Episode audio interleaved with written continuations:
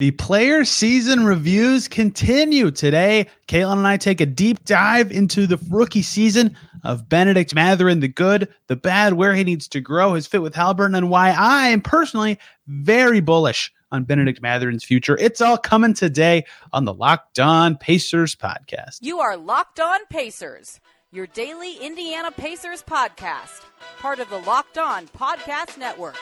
Your team every day. Welcome in to another edition of the Locked On Pacers podcast, where we, of course, talk about the Indiana Pacers. As always, my name's Tony East. I cover the team for Forbes and SI. And today, diving into the player season reviews again with Caitlin Cooper. So much fun doing these. Her insight is, is just unbelievable. And today, we're diving into rookie guard Bennedict Mathurin, the one. We're doing the one again, a one over under one stat one clip that tells all about his season, what he needs to work on going forward, his fit on this team, all sorts of stuff for Mathurin's rookie season. Again, to support Caitlin, patreon.com backslash basketball. She wrote is where you can find all of her incredible work and her write ups of all these player season reviews that we're doing. I highly recommend you check that out. Now let's dive right in to Bennedict Mathurin's first season. Back again for day two of Pacers player season reviews slash recaps. If you missed yesterday's with the backup big men, go check it out to get the the vibe of what we're doing here. Caitlin Cooper from Basketball She Wrote on her Patreon is here again. And we're doing this in the style of what they used to do with Mark Schindler on Indy Cornrows called the one. One stat, one clip, one over under in an order TBD to review player seasons. And today, deep dive on Bennedict Mathurin, who had – I don't even know what the right word to call his season. An excellent first month and a half, a wobbly middle part, a very fascinating ending. We have a lot to get to. Caitlin, what was your favorite part before we get to this of Ben Mathurin's season? I think my favorite part was probably the very first win of the season over the Pistons like that's gonna sound crazy, but like he made some isolation threes in that game, and his whole time at Arizona, he only attempted like a handful of those. And I remember tweeting that night, like, I don't know what to make of Bennedict Mathurin right now. Like the scoring binges he was going on and some of the stuff that he was doing wasn't necessarily what I projected or thought of him that he would show as early as he did, in addition to all the foul drawing. The game against Denver also stands out where he had however many points in the second quarter, and that was like that tidal wave. They ended up losing the game in the end, but the second quarter with him leading the bench unit was really good. But what is your favorite Bennedict Mathurin moment? Mine was also fairly early in the season uh, when they beat Miami at home and he had 12 free throw attempts. And I thought that was the first game that I was like, man, this guy might might have something that rookies don't have because 12 free throw attempts for a rookie is crazy. His free throw rate all season was crazy, but that was the first time where he wasn't even like that good scoring the ball that game, but when you can get to the line 12 times, your efficiency is going to look great no matter what. That actually had one of my favorite screenshots of the season in it because he gathered the ball from outside the free throw line and there were four Miami Heat players with at least one foot in the lane, and he had an and one at the rim. Which I mean speaks to kind of what his process can be in some of those situations, but also his body control and weaving through lanes, and like just how good he is in transition to at being able to decelerate around the rim and drag his toe and alternate stride lengths to really lose guys. Like I think that's probably some of the most standout things. His first step is very deceptive as well. So we'll get into all this though. We're gonna get into everything. this wasn't even part of the program. This was it wasn't. Just, just going off topic, but unfortunately, the clip that I picked, I kind of went on this one with a trend more because Bennedict entering his second season, I looked more for improvement areas. I would guess I would say more than plays that necessarily like define the type of player that he was. If you want that, go look back at the Miami Heat play that I just described. But instead, I'm going to take us to uh, earlier season Nick game. And this is kind of like a giant display of dissociative defense from everybody that's on the floor. But um, Isaiah Hartenstein setting a screen for Immanuel Quickley and this is a rare instance before Bennedict joined the starting lineup where he's actually defending at the point of attack. So he is guarding Immanuel Quickley. and Isaiah Jackson kind of has to snap into attention. He's not really ready to, gra- to guard, but it appears as though he intended to be in drop, which means that Bennedict needed to be going over the screen. But as he has a tendency to do with his screen navigation, sometimes he gets caught between going over or ducking under. Sometimes when he starts to get clipped by a screen, he just hugs the big and then kind of leaves his own teammate being the big, in this case Isaiah Jackson, to kind of clean up the mess. And I'm not exactly sure why Immanuel Quickley just didn't go into a pull up three there. He must have thought Isaiah Jackson would be able to close on the space. But anyways, Mathurin gets caught on the screen from Hartenstein. Isaiah Jackson takes Quickley. And if you just watch this clip at first blush, most people looking at it are probably going to assume that Jalen Smith on the wing just totally forgets that Obi Toppin exists. But the Pacers scheme in most instances, if they switch a ball screen, the opposite big is supposed to scram or kick out switch that guy on the roll. So Jalen's sinking into the lane to take Isaiah Hartenstein with Mathurin now switched on to him.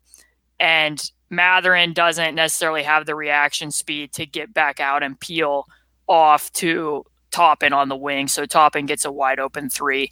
So I just felt like this possession in and of itself kind of showcases both where he needs to grow on defense in terms of if he's going to be at the point of attack, depending upon who else is in the starting lineup next year, the screen navigation has to get better. And then also as an off ball defender, a lot of times you can see where a guy's processing speed is when you're in a scramble situation or you're having to rotate. And sometimes he can just be, you know, a beat too slow recognizing where his next rotation needs to be. Where are you at with the Bennedict Mathurin defense experience? Yeah, in this clip, his like he gets to the foul line basically, and Hartenstein's right behind him, but he's looking it Quickley. Like he's still looking at the ball, not even the guy. If he was just switching the pick and roll, that he'd be covering. Like a pass could have just gone over his head, and Toppin is just wide open. Uh, all season, I think I kind of had the same opinion of his defense, and like this clip kind of, what I just said kind of goes back to it is like he, he can defend the ball well ish. Like he's got quick feet and can stand in front of guys and he tries really hard in his pass, but his team defense, his where is everybody, his pattern recognition kind of stuff. And like, look, no rookie is good at this thing, right? Or very rarely, I should say.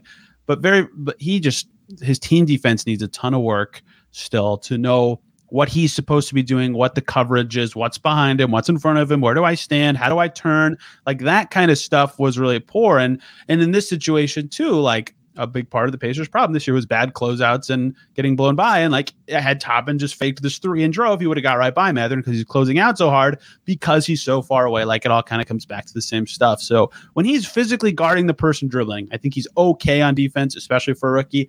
Everywhere else, I kind of think he's got a lot of growing to do. Yeah, I think one of the best moments in terms of him guarding the ball was when he and Andrew Nembhard both against the one game in Miami where they did uh, peel switching from the corner. So Andrew Nembhard got beat on a closeout. That means that Bennedict will slide over from the corner, take the guy who gets beat, and Andrew will then recover to the corner. So it's a peel switch in that way.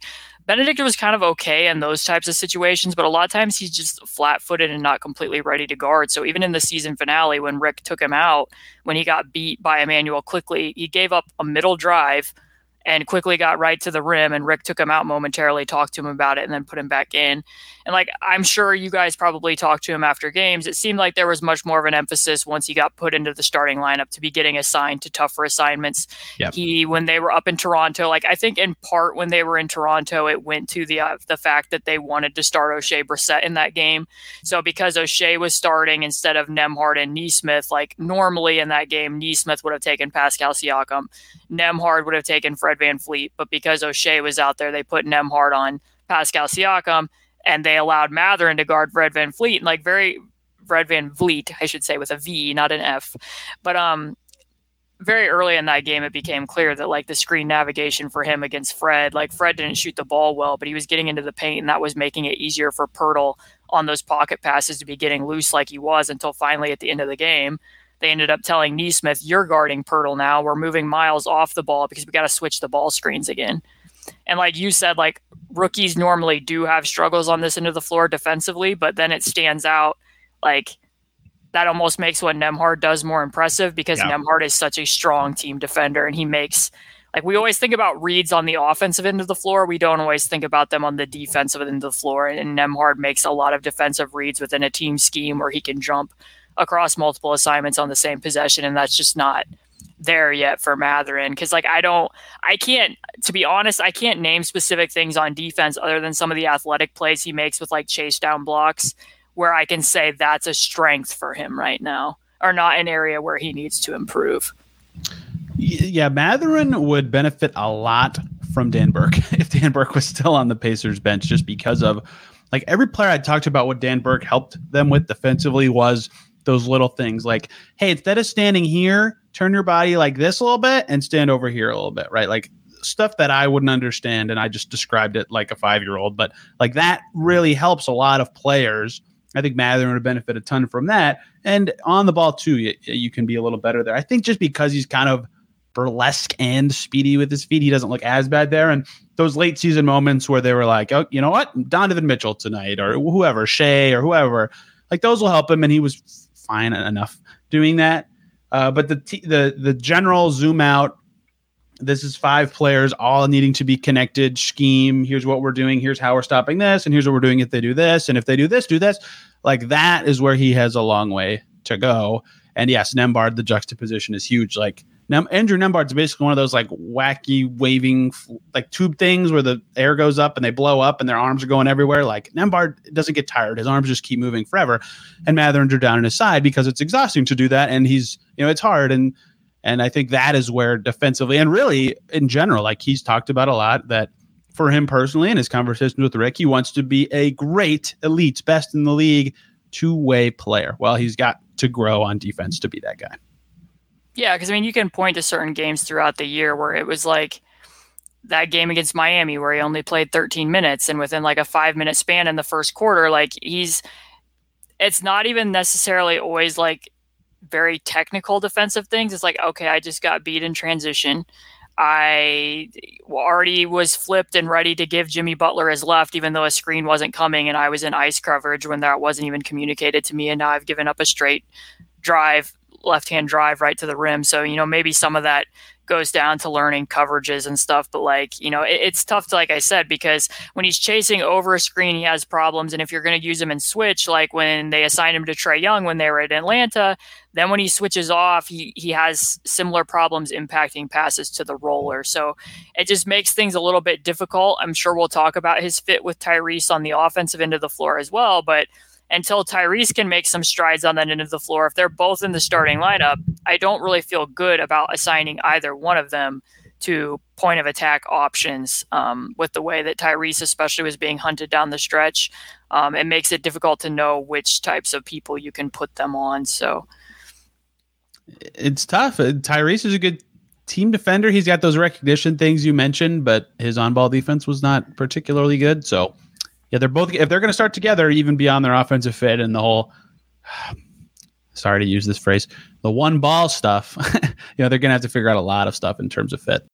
Hey guys, one short little break so I can talk to you about Nissan. And before we talk about the Nissan Ariya, the 2023 all electric vehicle. We got to name Nissan's most electric player of the week. And Mathurin hasn't played this week, or else he would be the obvious choice. So we will go with an ex Pacer who's playing well as of me talking right now, and that's Malcolm Brogdon, who Celtics are again as I'm speaking up 2 0 uh, when he just had a brilliant game two in a win over the Hawks. 13 points, seven rebounds, eight assists, plus a billion as the Celtics go up 2 0 on the Hawks in that series. He was electric, brilliantly fierce, fiercely elegant, stunningly powerful, and elegantly powerful in the Celtics game to win. And like the Nissan Ariya, he delivered on duality, a combination of fierceness and elegance, beautiful but strong, the perfect SUV crossover. The 2023 Nissan Ariya packs pin you to your seat power and premium intelligence all in one electric vehicle. The all new all electric 2023 Nissan Ariya, the electric vehicle for people who love to drive. Shop now at nissanusa.com.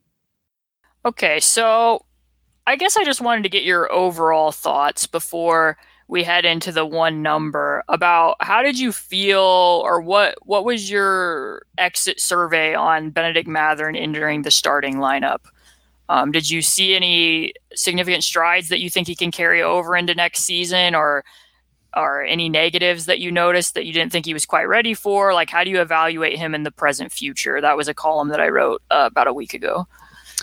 I think a big part of it for me was the the phrase that Rick kept using was responsibilities. He has different responsibilities. The stuff he's maybe not being asked to do, but the stuff he has opportunities to do are one different than normal when he's coming off the bench, and two more challenging, whether that's guarding a better player or, in his case, something he talked about sometimes this season is like, and every player talks about this to some extent, but for rookies, it can be extra beneficial.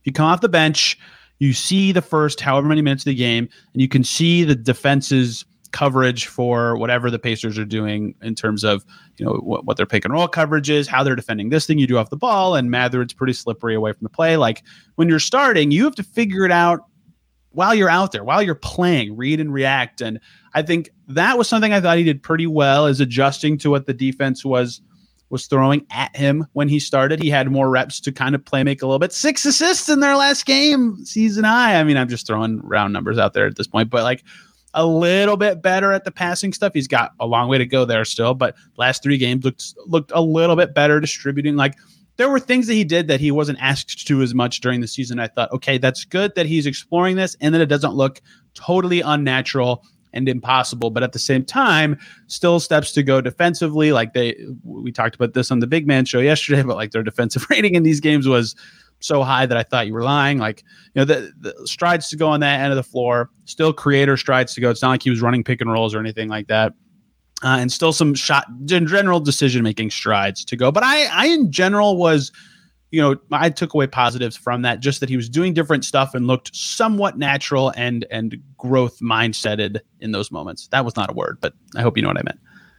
Yeah, I think you brought up good things there because it wasn't even just that, you know, when he was coming off the bench, you're obviously being guarded by bench players. When you go into the starting lineup, you're being guarded by a starter. And it wasn't even just, you know, any starter. When Tyrese isn't out on the floor, a lot of times he was drawing the best defensive assignment. So, like, right. they're in Toronto and Will Barton was guarding Andrew Nembhard when Andrew Nembhard went off in that first quarter. And that's not to take anything away from Andrew. Like he made very good reads and and slalom to his spots and showed a lot of guile in that game and in front of the home Canadian fans for him. But it was Mathurin who's, you know, seeing and Buddy who were seeing OG Anunoby and, you know, the other Fred VanVleet was guarding Mathurin in that particular game. Same thing against the Knicks. When when Tyrese Haliburton was healthy, he was being guarded by Quentin Grimes and, you know, being kind of harassed by what their drop coverage can be with Mitchell Robinson to the point where, you know, they ended up trying to pick on Julius Randle at the end of that game, even though Julius Randle, you know, can actually move his feet pretty well in space because of what Grimes had been doing.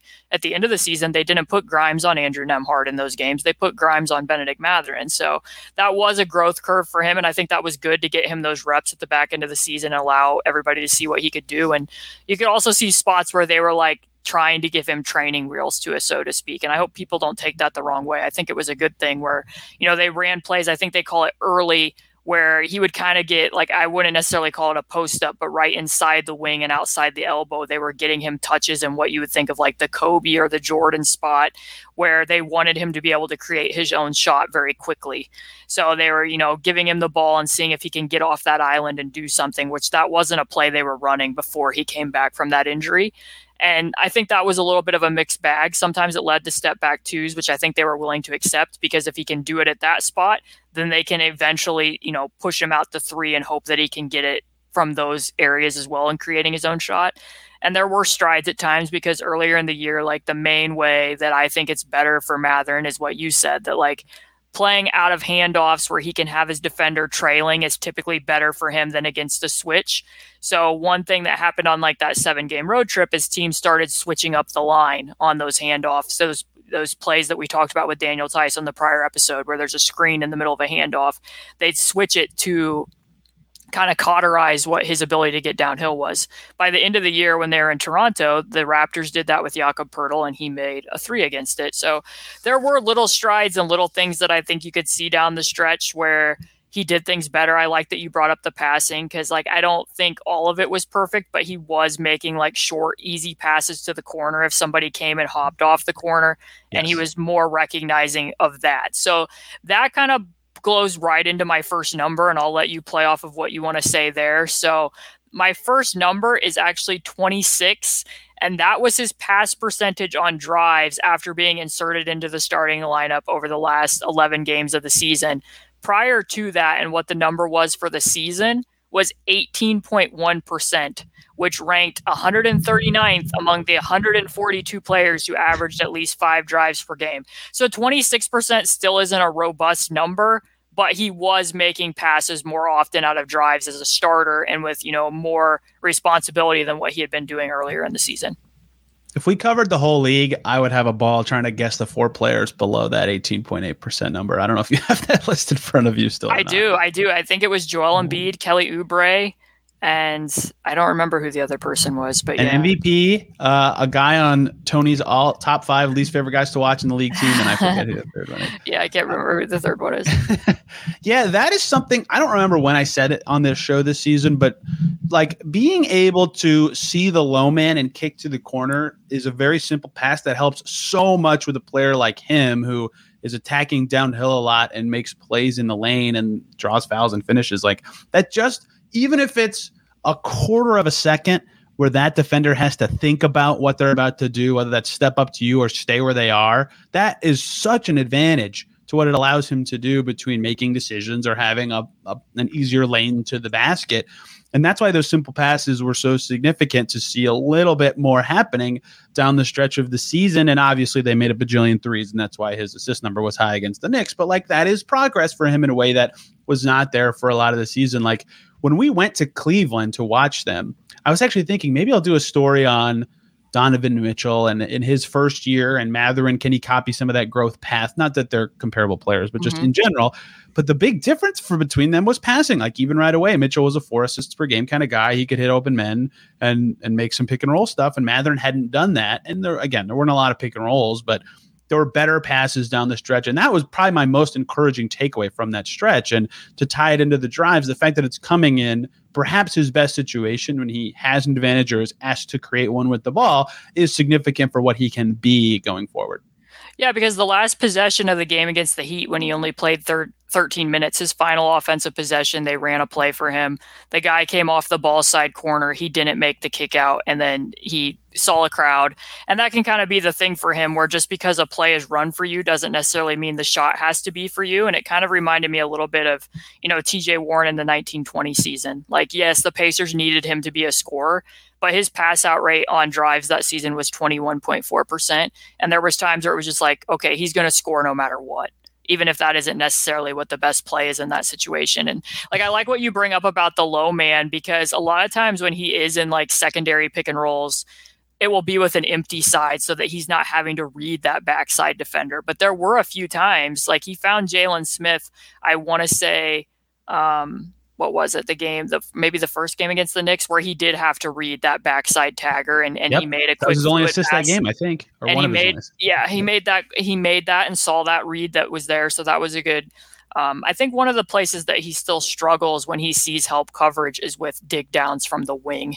That's kind of where when he sees that stunt, he still kind of wants to treat it like a turnstile and just blow through it. Where either with his handle or with the pass, he's going to have to get better at keeping that at bay um, which that might come with time. But some of it comes from the fact that, like, I think when I looked up at Synergy this morning, 57% of his drives are to the left. And that comes to how deceptive his first step is and how much he wants to use the jab step. Like in the article I wrote earlier this season, like he wants to jab to the right to shift that defender, and then he puts the ball on the floor with his left. And you can tell that the Pacers are aware of how much he wants to do that because one of the most common actions they run for him is called horns get. So he will be at the right the right horn or the right elbow, and then imagine like Miles Turner at the left elbow. They Im- input the ball to Mathurin there, and then Miles will come across the free throw line to set a ball screen for Mathurin. Well, when you're doing that, it's for Mathurin to put the ball down with his left. And the first game that he came back from injury against the Hornets, they were standing in the wrong spots. So Mathurin was on the left elbow, which means when he gets the screen, he'd be putting the ball down on the floor with his right. And Miles screened him out of it so that he could go stand at the other elbow. So he's definitely comfortable with that. But the thing is, is if he's not out of a set play, where he's going to get an advantage in that sort of way. Like his right to left cross and his handle is still a little bit loose when he gets it to his left in that setting. So he's going to have to tighten that up. I think that showed up. He had more turnovers than assists over the back end, um, in part because he was kind of losing control of the ball at times and because he was seeing better defenders. So that's something that's going to have to come. But I also wanted to bring up that pass out rate number because somebody who I think – is comparable to him, not completely, but in the way that they move and how much they you know, put in work before they put the ball on the floor, the shimmy jab, the jab step is Jimmy Butler. So, and they also both don't can pass up some open shots from three at times. So, Jimmy's pass out rate has never been below 40%, which I think is important if you're somebody who's more of a catch and drive rather than a catch and shoot player. So, I think that Bennedict's either going to have to become more natural at being willing to shoot when he is open or he's going to have to continue to grow what the pass out rate is. Because as much as we brought up and how much I loved that play, where he got and got the and one when there was four Miami Heat players with at least one foot in the lane, um, that's going to get more difficult to do if people find out that he's not hitting the open catch and shoot threes. So um, I think that's probably what we're going to talk about next. But where are you at with his shooting and and what some of the catch and shoot stuff was? He, his numbers did pick up a little bit over the last like three games from three, I think. One more break here, guys, so I can talk to you about eBay Motors for a championship team. It's all about making sure every player is a perfect fit. It's the same when it comes to your vehicle. Every part needs to fit just right. So the next time you need parts and accessories, head to eBay Motors. With eBay Guaranteed Fit, you can be sure every part you need fits exactly right the first time around. Just add your ride to my garage and look for the green check to know the part will fit or your money back. Because just like in sports, confidence is the name of the game when you shop on eBay Motors. And with over 122 million parts to choose from, you'll be back in the game in no time. After all, it's easy to bring home a win when the right parts are guaranteed. Get the right parts, the right fit, and the right prices on ebaymotors.com. Let's ride. Eligible items only, exclusions apply. Sorry, I got to respond to some of that stuff first. Oh, sure. Yeah. Jimmy is, first of all, a super underrated player, but like the free throw part of his game, I feel like is something Mathurin can copy as he grows. But that's one player I would like to see him study and take stuff from. Another one is Jaylen Brown. Jaylen Brown had a loose handle when he came in the NBA and couldn't really pass and was limited as a scorer. And he he was he's miles ahead of where Brown was as a rookie. Like study if you're Bennedict Mathurin how Jaylen Brown got his handle tighter. Paul George did this too, but Jaylen Brown did it more so to me uh, because that would be a, a significant way to help him just with with more things he can do in the lane. Like early in the season, I remember I was talking to Carlisle about how Mather's being defended differently. And they were working on a Euro step because all of a sudden people knew he could score like crazy and draw fouls in the lane. They needed a counter for that. Like if he had a tighter handle, naturally you have more counters to make more plays in the lane. Like in general, studying guys who have had looser handles or dribbling ability when they came into the league would be huge for him. And Jaylen Brown is one of those. As for his shooting, I feel like we're talking about Jalen Smith again because early season it was awesome, right? Like great catch and shoot guy. When he won rookie of the month for those first two months, he was at like 40% for almost 20, 25 games to start the season, right? And then it just torpedoed after that.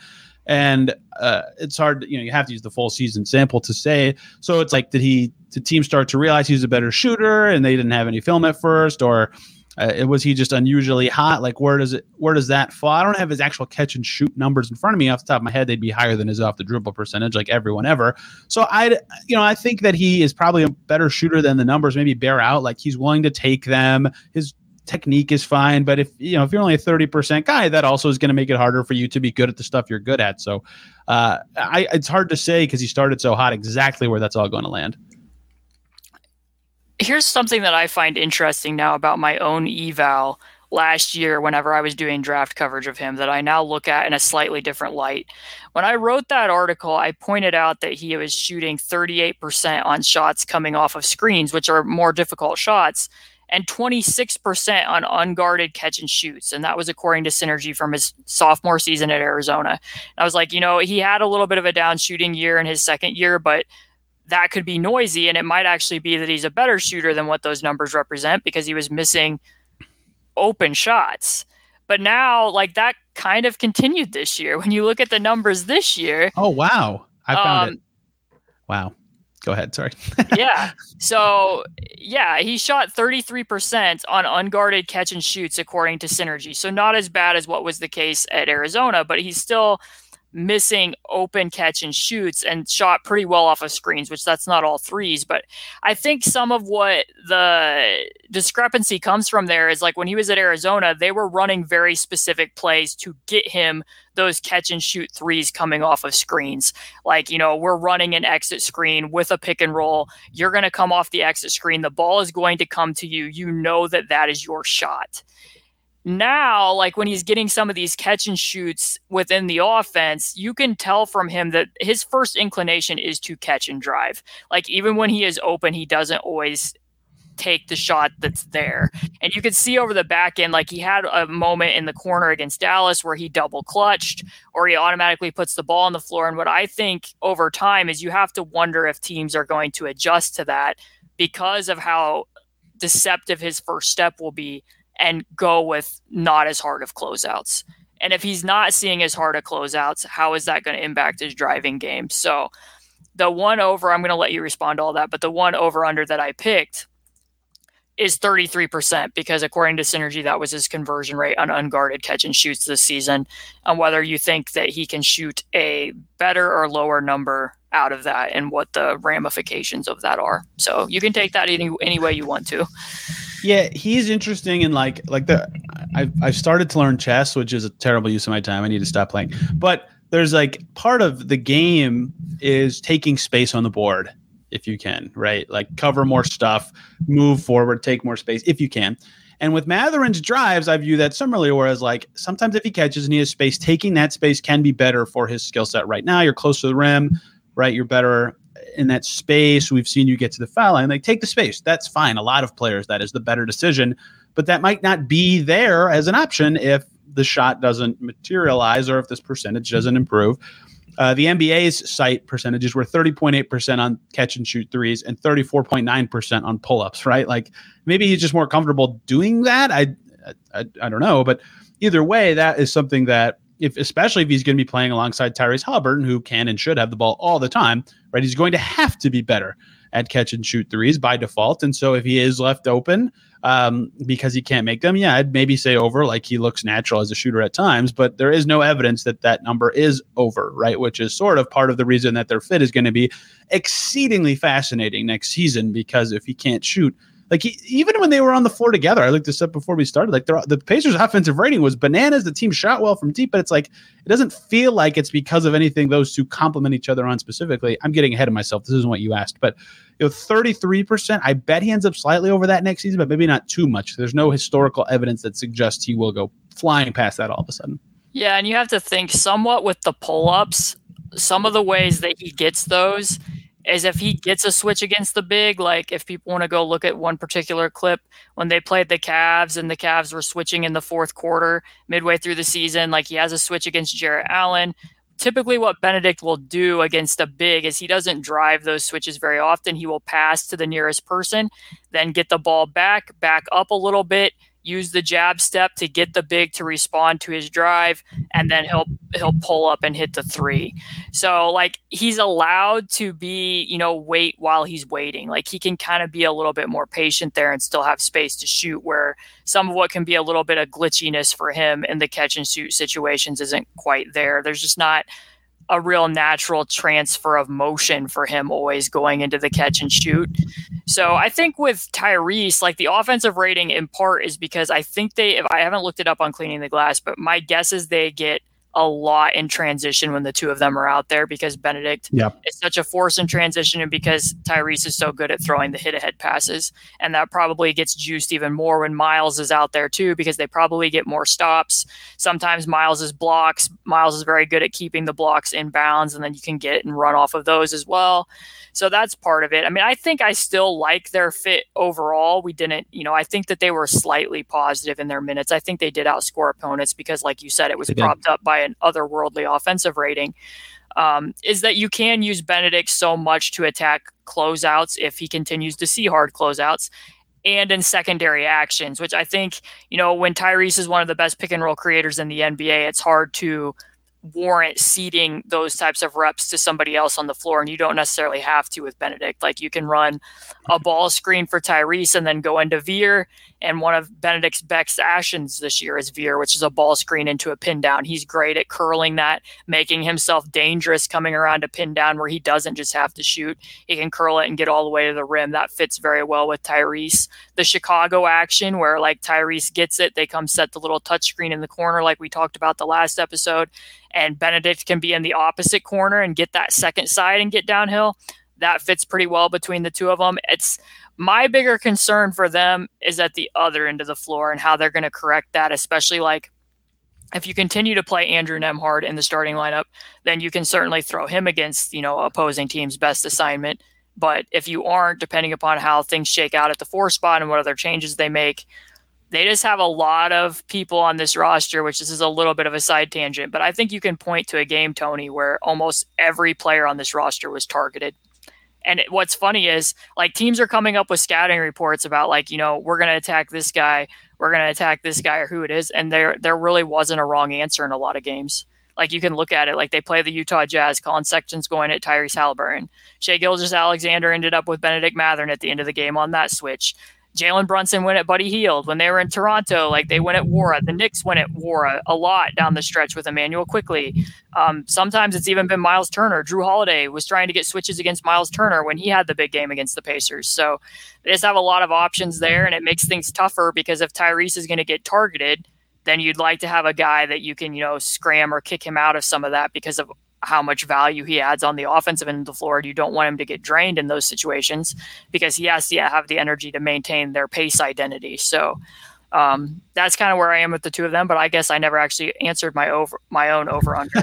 I think I'm going to be bullish on it and pick the over just because I think if he plays more minutes with Tyrese, if he is the starter next year, there'll be more attention on Tyrese and maybe those shots that are open, he starts to get a little bit more natural. And I'm sure there will be an emphasis from the coaching staff that he needs to um, be making himself a shooter in addition to what he does in attacking the closeouts. But I guess I will ask you that question. Do you think in game one next year that Bennedict Mathurin will be in the starting lineup? Yeah, you just nailed my natural segue. Like a lot of the questions I would have about how the Pacers are going to handle this crazy offseason is is their plan right this second to start all three of those guys again, Nembhard, Haliburton, and Mathurin?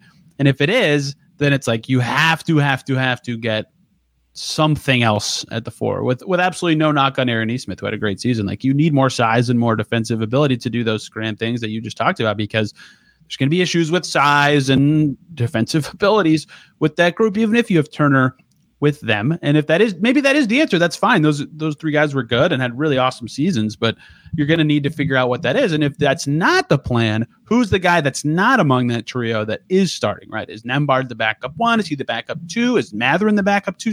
Where does this all come together?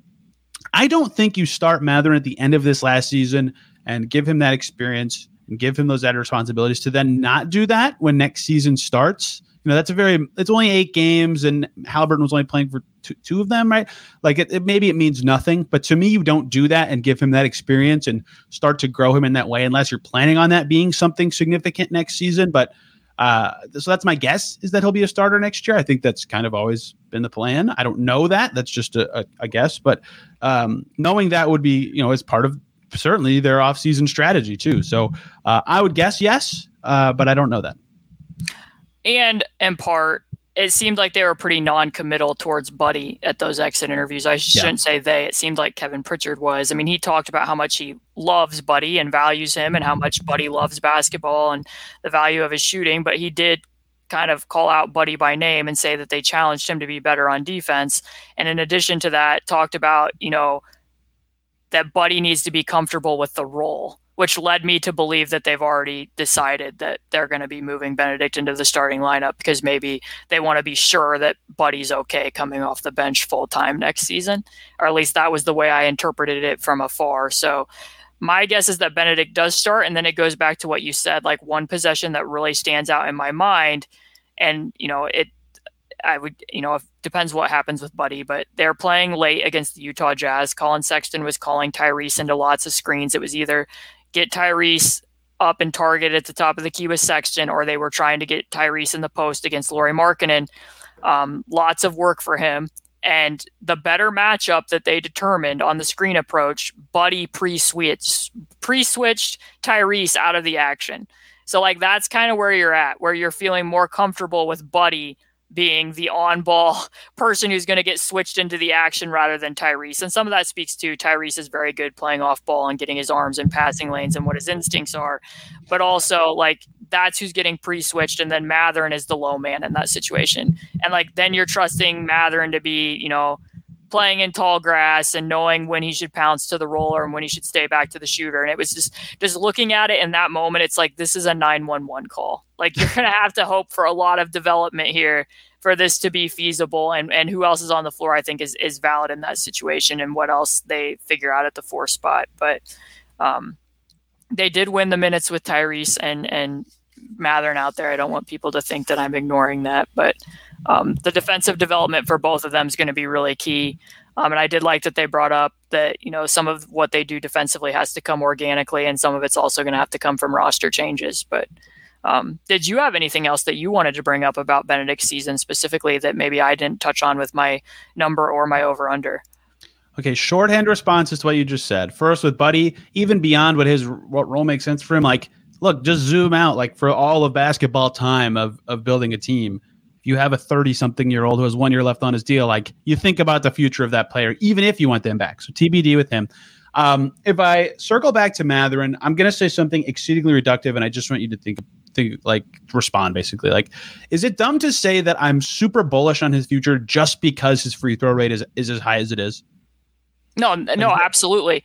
Because I mean, think about this. Let me let me let you react to this. How much do you wish that you could combine Bennedict Mathurin and Andrew Nembhard into one oh. player? Didn't we have an Oprah Turbonus of combining players?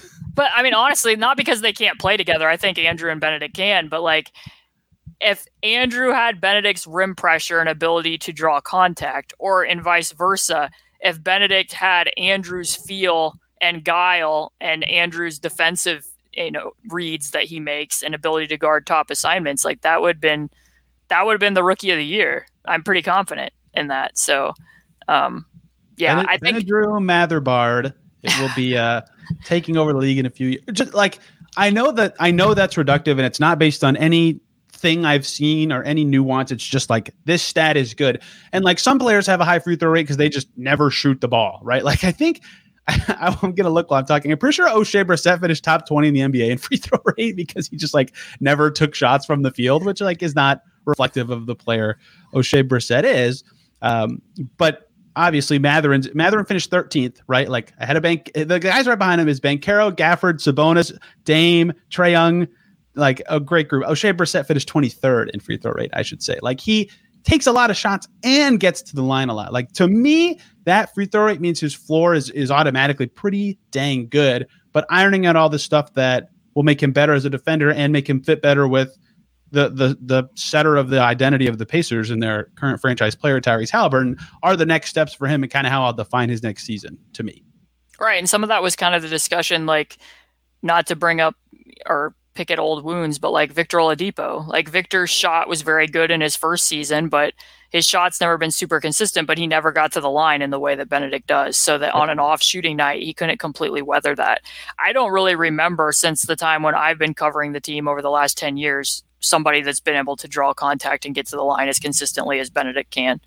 I mean, how many free throws did he have in that last game against the Knicks? I mean, some of it is because of what I said. One of his best skills in transition is his ability to alter his stride length, get his defender off balance, and then drag his toe. That's why he's like so good at drawing contact in those situations. But I, I mean, what did he have? Like twelve or thirteen free throw 13, attempts? In, yeah, 13. against the Knicks. Like that's that's a very ridiculous amount. But yeah, I mean, I think overall, when I look, I mean, we'll do an entire Andrew Nembhard episode and a Bennedict one. I tend to think that Bennedict has the higher ceiling night to night, and Andrew has the more reliable floor because of what he does defensively. But like you said, like it is, it is refreshing to have somebody on the Pacers roster after years of watching them be like in the bottom five of three point attempt rate and free throw attempt rate to know that like yeah that guy's going to be able to not only get himself there to weather the threes, but also potentially get other opposing guys into foul trouble. Like that's an underrated element of this too. That like he can go at somebody if you know that, and that was something that the Pacers kind of picked on whenever they won that game over the Bucks. Not because Bennedict was out there, but like Giannis was in foul trouble, and they were willing to try to get him into further foul trouble. So when you have a guy like Bennedict out there, that's something you can go to. Yeah, like I know we we spent the first 35 minutes just being like he was good at this, but then this, but also this, and like you know th- that nuance is important for every player ever. But at the same time, with him, like at some point, I just shrug and go, he's so good at this thing that is so hard to do that I'm like, yep, he's going to be just fine. You know, he's going to be a good player still, and that's kind of where I think the next season will be for me for him is if he's kind of the same guy, can still get the line like great, that's a good player, but if he can add a lot of that little stuff that makes him a connecting piece and a great fit with Haliburton, then our, our next season reviews of him will be like, hey, this guy's awesome. Yeah, and that's the thing, right? Because like in that final game, I was pointing at like, well, that needs to get better and this needs to get better, and then you look at the box score and it's like, oh, he has 19 points at halftime, like. because that's just what he does. Like he's just that natural of a scorer. So that's a pretty good base to start with, I think, with him. Agreed. Uh, that is, I think, everything I had on him because this was not my player for this. So, uh, your turn again. If you have anything else, if not, plug your Patreon, plug your Twitter, all the good stuff. Right. So now everybody's listened to episode two. I hope that you guys are actually liking this and not sick of seeing me on Tony's YouTube channel yet, because I'm still going to be around a while longer.